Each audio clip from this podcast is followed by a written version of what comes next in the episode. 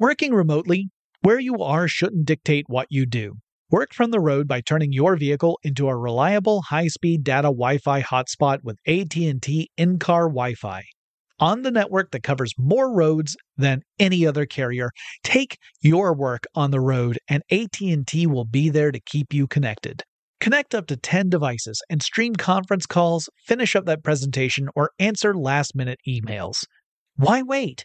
Go to att.com slash in-car Wi-Fi today for free trial eligibility.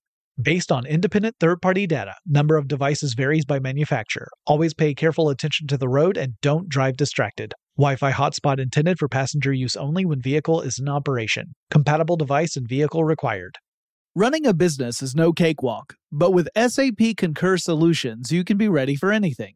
You can manage travel, expenses, and AP all on one platform that's packed with AI and best practices, and that delivers it all through an easy, clear, I can't believe how simple that is experience. So, while not much can be done about that guy who never fails to burn the microwave popcorn and stink up the entire office, with SAP Concur, you can easily handle almost anything else. Take control of your business finances today at concur.com. That's C O N C U R dot com. I'm Katya Adler, host of The Global Story.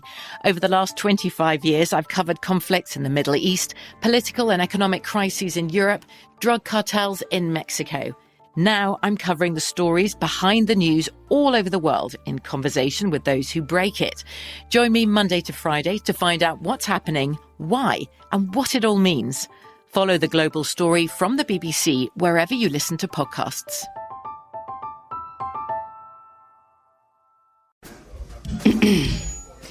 AT&T connects an ode to podcasts. Connect the alarm. Change the podcast you stream. Connect the snooze. 10 more minutes to dream. Connect the shower. Lather up with the news, sports talk, comedians, or movie reviews. Connect with that three hour philosophy show. Change the drive into work in traffic so slow. Connect the dishes to voices that glow. Thank you to the geniuses of spoken audio. Connect the stories. Change your perspective. Connecting changes everything. AT&T. Brought to you by the reinvented 2012 Camry. It's ready. Are you? Get in touch with technology with Tech Stuff from HowStuffWorks.com.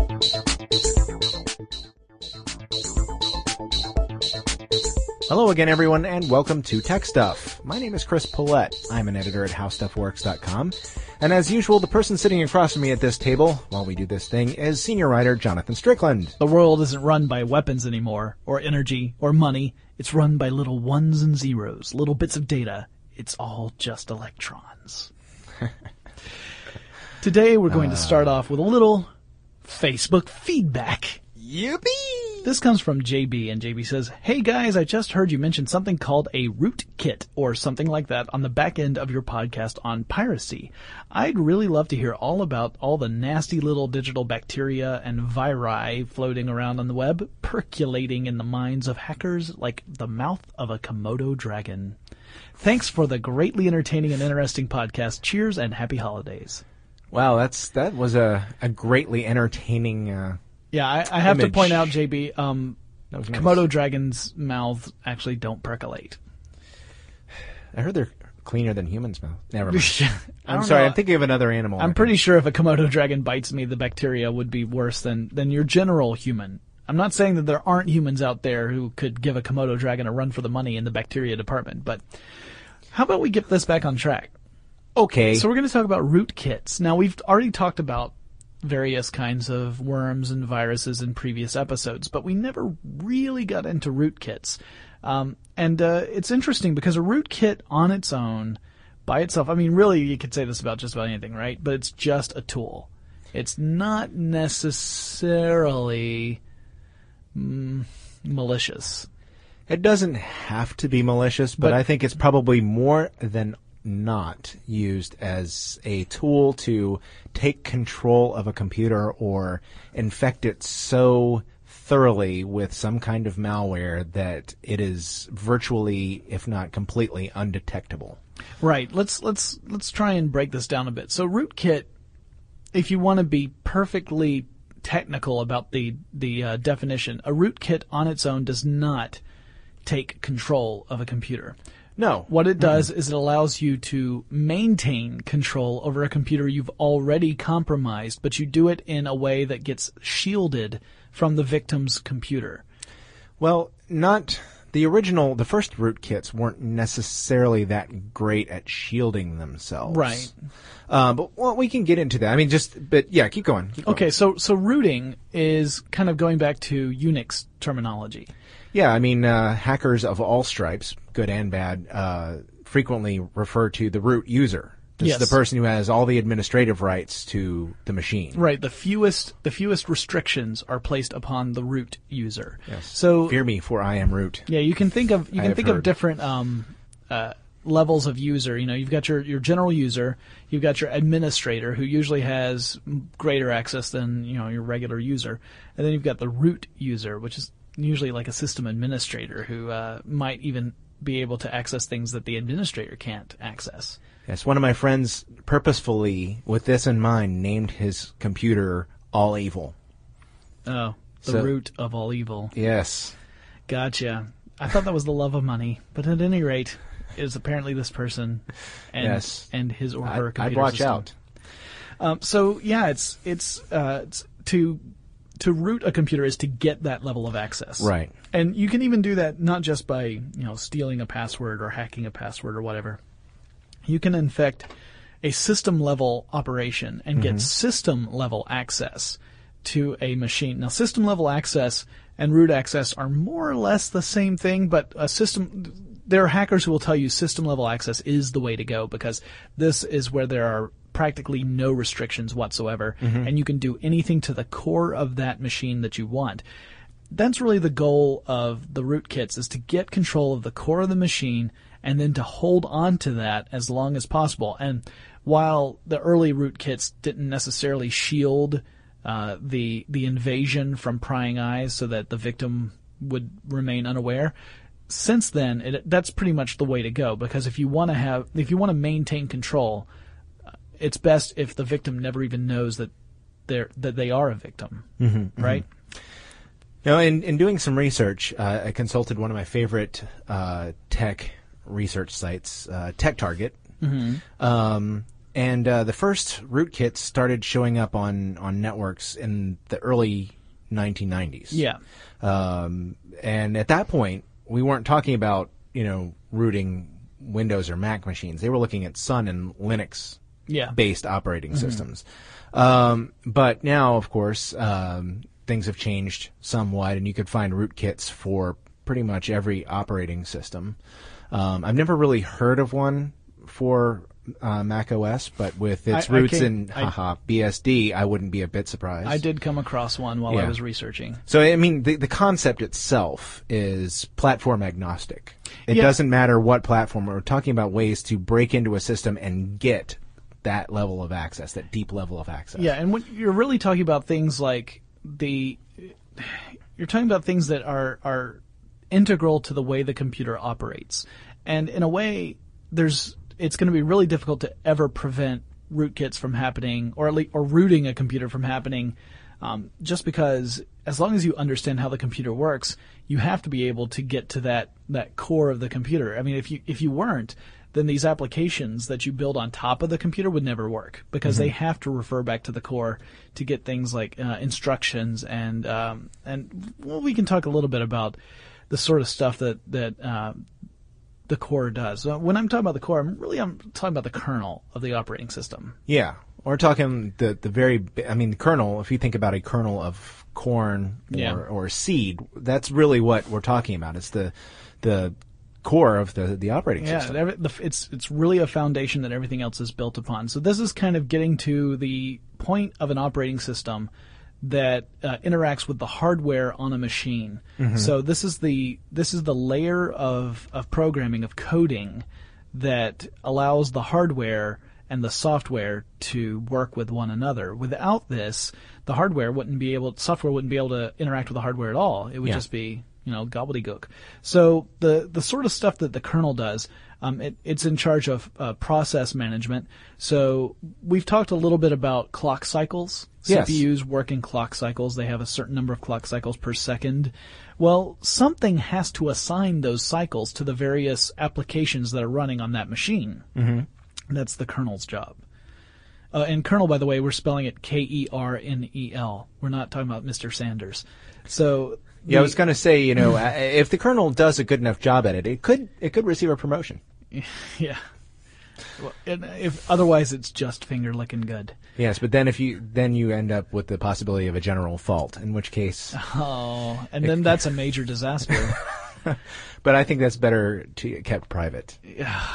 Oh, oh. ouch. So anyway, we're gonna leave behind the horrible military puns. Military computing puns, You're- which is just the you're strangest welcome. combo. anyway, yeah. yeah. So you got the process management Yeah. where the kernel is deciding which uh, which processes are getting how many clock cycles per second.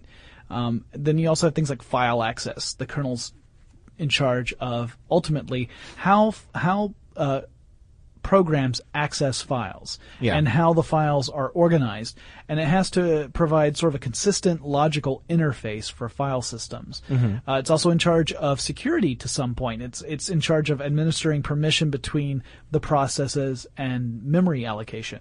So it's also in charge of memory. Um, with these elements, if you fiddle with these elements at all, then you can create an environment where you can run secret processes and it doesn't appear to the user at all. Yeah, I think uh, I think it would be safe to say, I mean, based on my understanding of this, that we're talking about stuff that's sort of in between the operating system, uh, almost like the the layer of the operating system that you see, and the computer itself. So it's it's basically buried under anything that you're going to be able to to see visually. You can't go in there and go, wait a minute, what's that program? Right. Um, no, Yeah, I we're, mean, talking, may we're talking about a deeper level than that. yeah.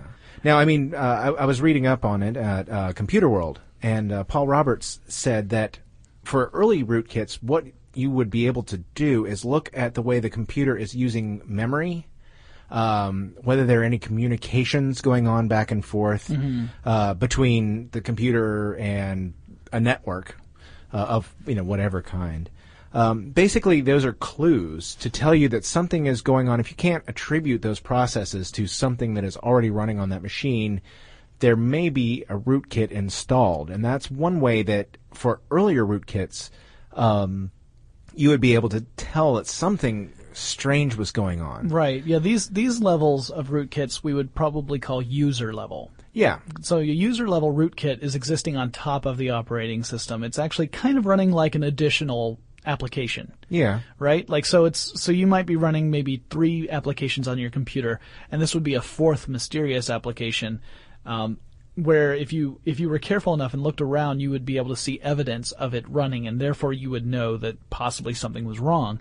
So user le- user um, level uh, rootkits are not the most um, secure for the hacker, right? No, there's no. a chance the hacker will be found out, or at least the hacker's work will be found out. right. And of course, uh, he or she, whomever it was that that put it in place, you know, the point is to keep it on there as long as possible. Right. So they got more ingenious with ways to find to uh, hide it in the Yes. machine. And and then we're getting into kernel level rootkits. Yeah, these and are- these are the nasty ones. This is insidious stuff here. Yeah, because you're talking about messing with the very core of the computer, and it's kind of like if you could imagine someone being able to invade your mind and change your way of thinking in such a way that you couldn't tell that there was someone messing with you. yeah.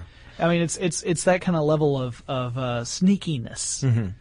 Yeah, Roberts' article said that the more modern kernel level rootkits can basically go in and erase their tracks. Yes. They they they shut down any sign of whatever it is that they're doing in there. They can encrypt communication between the computer and the network so that uh, even if you could tell what's going on, you can't you can't tell what's going on. Right. Yeah. it- It'll it'll do stuff like essentially it'll it'll fiddle with the memory so that it looks like it's not using any memory. It'll fiddle with um, the kernel's ability to manage processes so it looks like there are no additional processes running.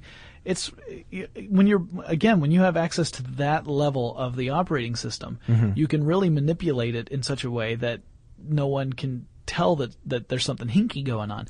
And and that encryption is a really tricky part too because there are files associated with these rootkits. I mean, the way this works is the hacker first has to get access to your machine, right?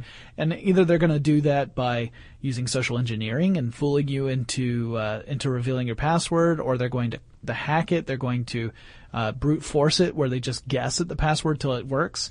Once they have access to your machine and they install these files, they have to have it disguised in such a way so that you you don't just uncover it immediately and say, "Oh, well, here's the problem. There are these files on my machine that don't belong here." By encrypting it, they've they've given it kind of a disguise. Yep. And they've also been known to layer traffic on uh, traffic from another legitimate program going through uh, an open port that is available for that program to access. So basically, any communication is hidden along with uh, sort of like uh, putting something in the prison mail or in, the, in the laundry.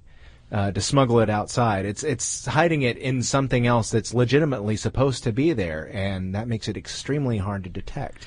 Yeah, and uh, you may wonder, like, well, how how can you get kernel access to, you know?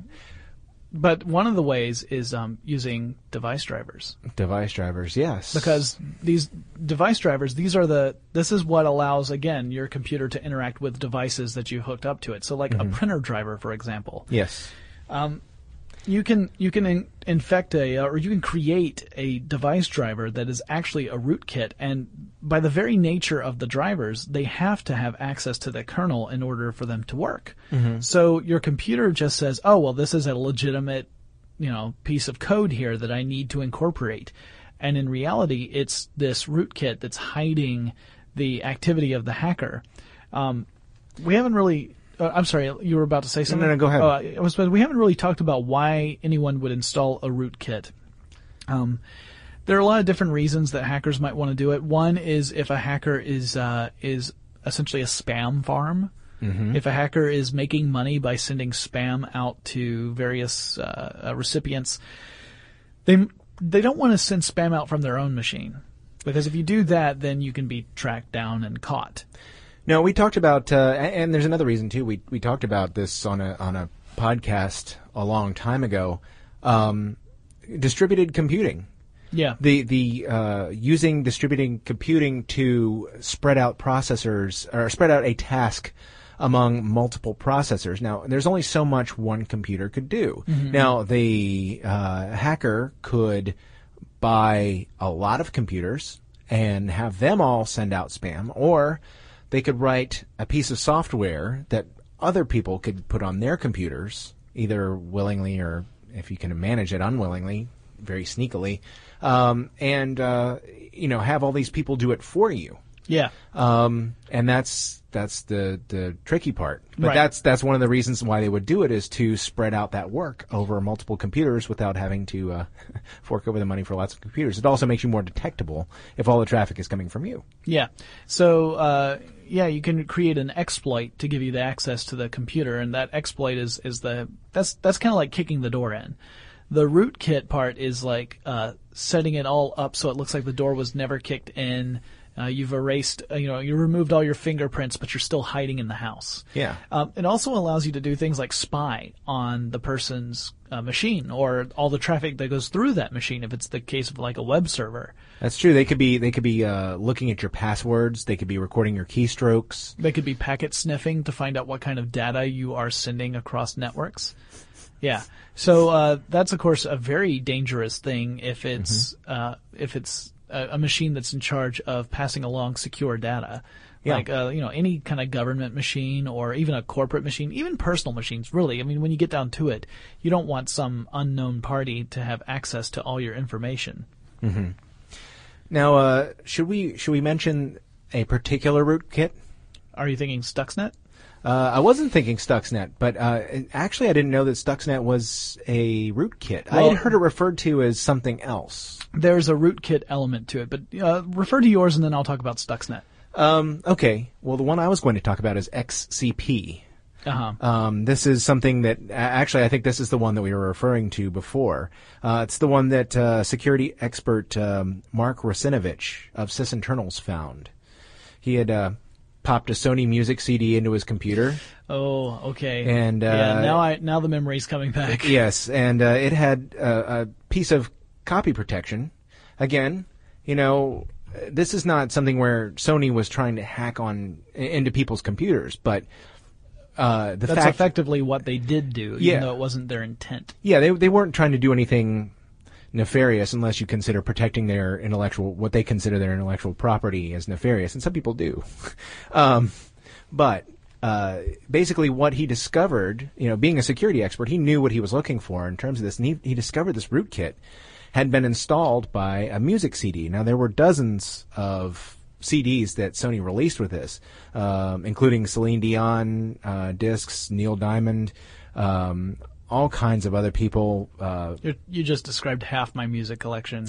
Ricky Martin. Uh, there's the other half. I was looking for for uh, great big names, but labels like Epic, Columbia, um, Epic Legacy, Columbia Legacy, and there were there were lots more. I just got that list actually from uh, uh, from the EFF, the Electronic Frontier Foundation. Yes. That, that's only a partial list. Um, so yeah, I mean they had basically there, there there were telltale signs in the outside packaging. It says uh, this is compatible with these different computers. Yeah. Um, you know, why would a music CD need to have that on there? Well, it turns out the rootkit is compatible with that. Now, if you play this on a Mac running Mac OS 10, you can see the rootkit file, but the rootkit file does not work on a Mac. It's it's engineered for Windows PCs. That's a good point. Yeah, rootkits tend to work with specific operating systems or specific families of operating systems. So Sure. when you hear about Windows rootkits, usually will only work on certain, like you know, like Windows XP and a few other um, versions of Windows, but it won't work on all of them because not all of them are based on that same uh, that same code. Yeah. But in this case, uh, Sony was basically trying to get access to the user's computer to protect the uh, copies from being made of the music. Now, it could actually sniff what stuff like what sites you visited Yeah. and how you and what kind of files you were sending so if you were theoretically trying to share the music across the network Mm-hmm. it could detect that people had a problem with this yes, lots of people had a big problem with this, and and corporate Sony, sponsored rootkits are not good Sony, uh, I think was was pretty embarrassed by the whole thing. They they eventually, uh, you know, discontinued this practice. yes and they did apologize for it as well Yeah, yeah. It was it, it was a pretty uh, pretty serious deal there for a little while, and um, I, I think it's safe to say that uh, you know people were wary uh, of doing things that way. Now, um, uh, I totally lost my train of thought. well i can pick it up with stuxnet if you like Yeah, I mean, it, it's but it just seems to me kind of uh, heavy-handed that they would have gone to that much trouble to to do to install that level. oh it was of DRM. it was definitely going above and beyond the call of duty to protect your music Yeah, yeah. so uh, stuxnet is this uh I remember what I was going to say. oh go Sorry. ahead Oh, if you wanted to do if you wanted to do this uh, to disable the rootkit, all you had to do was turn off auto run. But Uh-huh. then the CD would not play in your computer. So what you ended up having to do was to uh, basically to rip the CD and listen to it that way to avoid having the rootkit installed. Yeah. That was the part I was So you had to strip the the music from the CD. Well, you're not that's music still on the CD, but you had to copy it essentially onto your computer to be able to listen to it. right.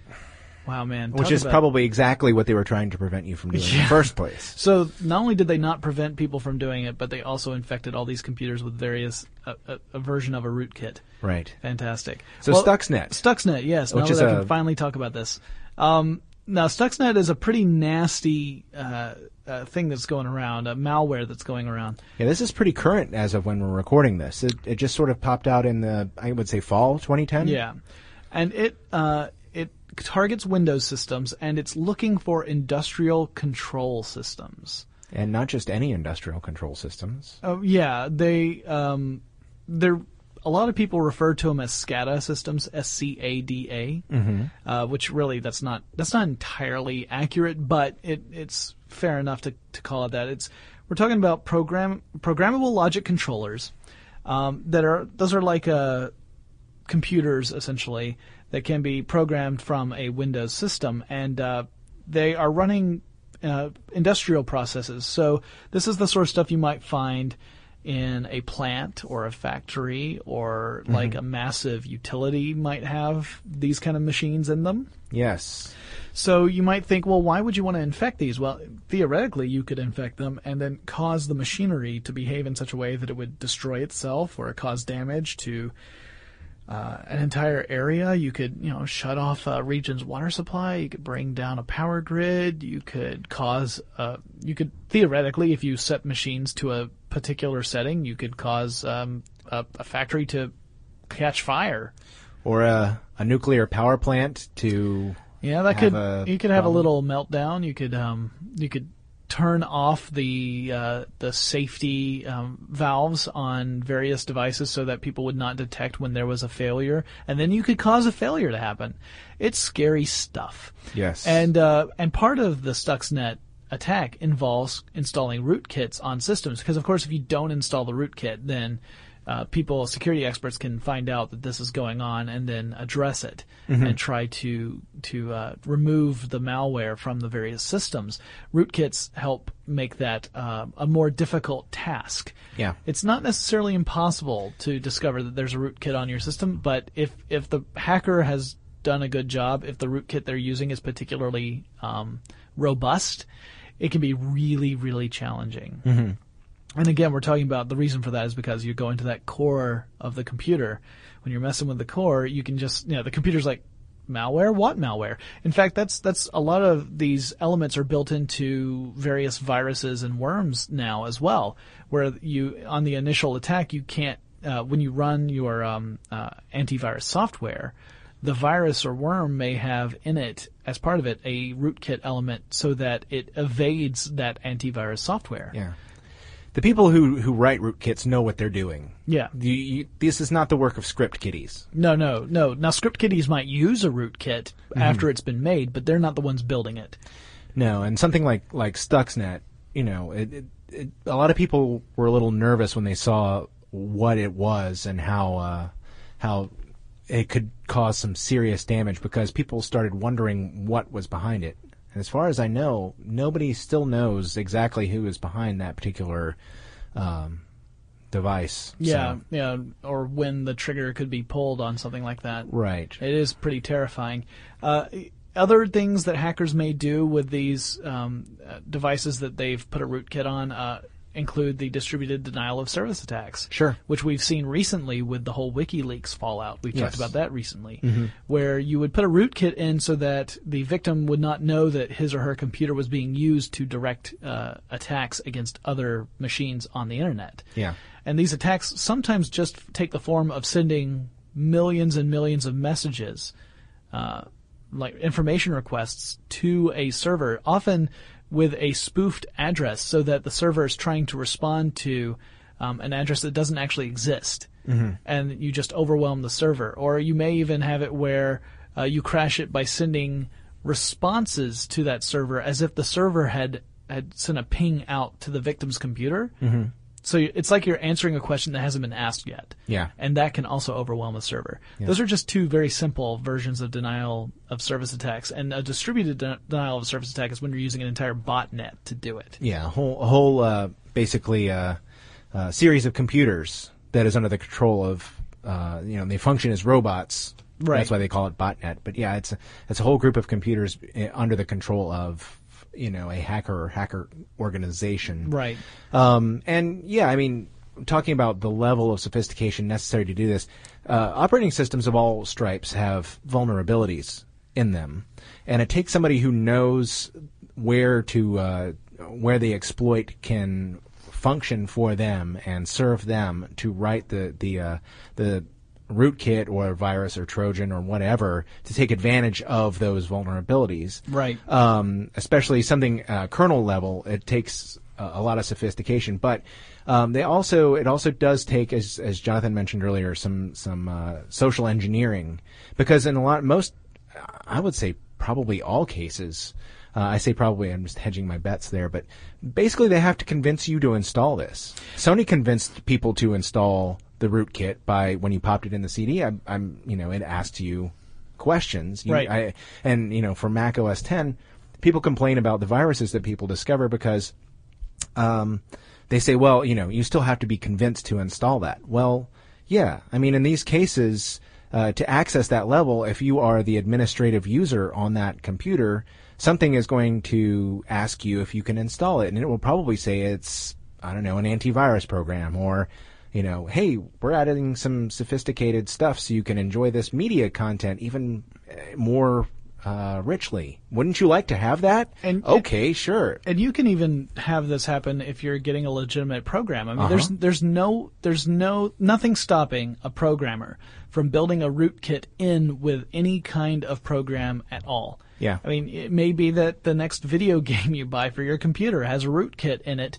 because one of the programmers decided to include it, Mm-hmm. and uh, and I mean that can happen. In fact, you you could argue that when we install programs on our machines, we're essentially taking it on faith that the programmers did not put anything in there with the intent to take over our machine. That that's true. It's and that's kind of scary when you think about it. And also, it's a good reminder that the best way to um, to uh, to battle rootkits is just to avoid getting hit by them. Don't ins- don't click on weird links. Don't open weird attachments from people you don't know. Don't run uh, applications that you know you you aren't positive came from a legitimate source.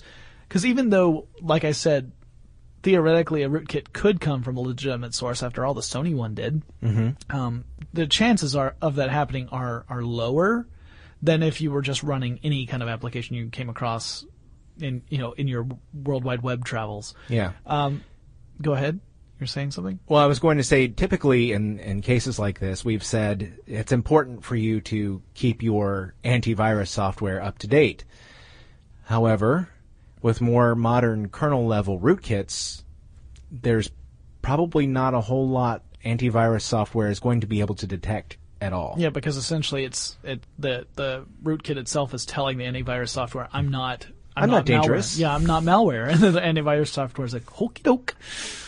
Yeah, and it, it's got it. The the rootkit is installed at such a level that the uh, the antivirus software really can't. Yeah. You know, it, it can be fooled by that. One other interesting thing before we wrap up, uh, I, I, I learned um, that multiple rootkits on a single machine can cause stability issues. Yeah. So your machine could could crash because you've got two different rootkits attempting to uh, manipulate the kernel of your operating system. Mm-hmm. And that is a bad thing. Um, and that also hackers don't necessarily check to see if the machine they're about to infect already has a rootkit on it. Yeah. That's just not one of the things they necessarily think of when they're doing it. So if uh, if you happen to be kind of click happy and you're clicking lots of different applications and you get two rootkits on your machine, you could end up making it just a a crash happy device. Um, when when we talked about the WikiLeaks thing, I talked about it is possible for a single computer to be controlled by both sides of a cyber war. That's still technically true, but it does create stability issues. So there's a chance that you know you wouldn't really be launching any attacks with your machine necessarily, uh, just because you wouldn't have it active long enough for it to do anything.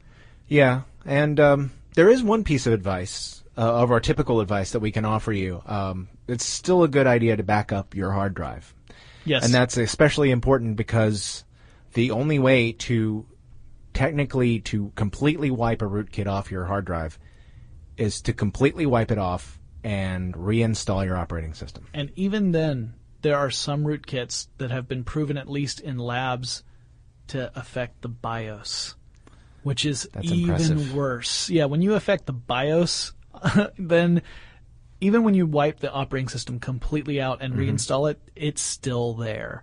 So, in an absolute worst case scenario, you would need to get a new machine. Yes, But that still means back up your hard drive because otherwise you wouldn't be able to have transfer it over to your new machine. Yeah. Um, there are a lot of great cloud-based services now too, where you can back up your your information to the cloud, so that way you don't have to worry about like if your machine is beyond saving, then you can still get to that data with a new machine without having to you know hook up an external hard drive or something like that. yeah. Um, before before I completely wrap this up, I just wanted to mention two books that I used while researching this. That I think if you want to learn more about rootkits, Um, it's written from two very different perspectives, these two books. Uh, the first is Rootkit's Subverting the Windows Kernel by Greg Hoglund and James Butler. The second was written by a hacker, someone who someone who worked in um, computer security and now works in anti-computer forensics. Oh, nice. Yeah, uh, that novel or that novel. It's not a novel. It's a book. I'm so tired. The Rootkit Arsenal by the Reverend Bill Blunden. that's that's that's his handle. Nice. Um, actually, uh, Bill Blunden's his name, as far as I know, but the Reverend, I guess, is a handle that he uses. Um, and uh, and both of those books have a fascinating discussion about what rootkits are, what they are not, what they do, and um, and why they would be useful. Keep in mind that there are governments that use these. Yeah. There are companies that use these. Yes. Uh, if your computer is ever seized from you and uh, searched by computer forensics experts, there's the possibility that when you get it back, it has one of these on it. True. Just saying. Behave. That's what I'm saying. Okay. That would be nice. Yeah. Yeah. Or at least be aware. If you're not going to behave, be aware. But behave. All right, so that wraps this up. If you have any suggestions for topics that we can address in the future, you can let us know via Twitter or Facebook. That handle is TechStuff, HSW. Or you can email us. That address is techstuff at howstuffworks.com, and Chris and I will talk to you again really soon. For more on this and thousands of other topics, visit howstuffworks.com. To learn more about the podcast, click on the podcast icon in the upper right corner of our homepage. The How Stuff Works iPhone app has arrived. Download it today on iTunes. Brought to you by the reinvented 2012 Camry. It's ready. Are you? Running a business is no cakewalk, but with SAP Concur Solutions, you can be ready for anything. You can manage travel, expenses, and AP all on one platform that's packed with AI and best practices, and that delivers it all through an easy, clear, I can't believe how simple that is experience. So, while not much can be done about that guy who never fails to burn the microwave popcorn and stink up the entire office, with SAP Concur, you can easily handle almost anything else. Take control of your business finances today at concur.com. That's C O N C U R dot com. From BBC Radio 4, Britain's biggest paranormal podcast is going on a road trip. I thought in that moment, oh my God, we've summoned something from this board. This is Uncanny USA. He says, Somebody's in the house. And I screamed. Listen to Uncanny USA wherever you get your BBC podcasts, if you dare.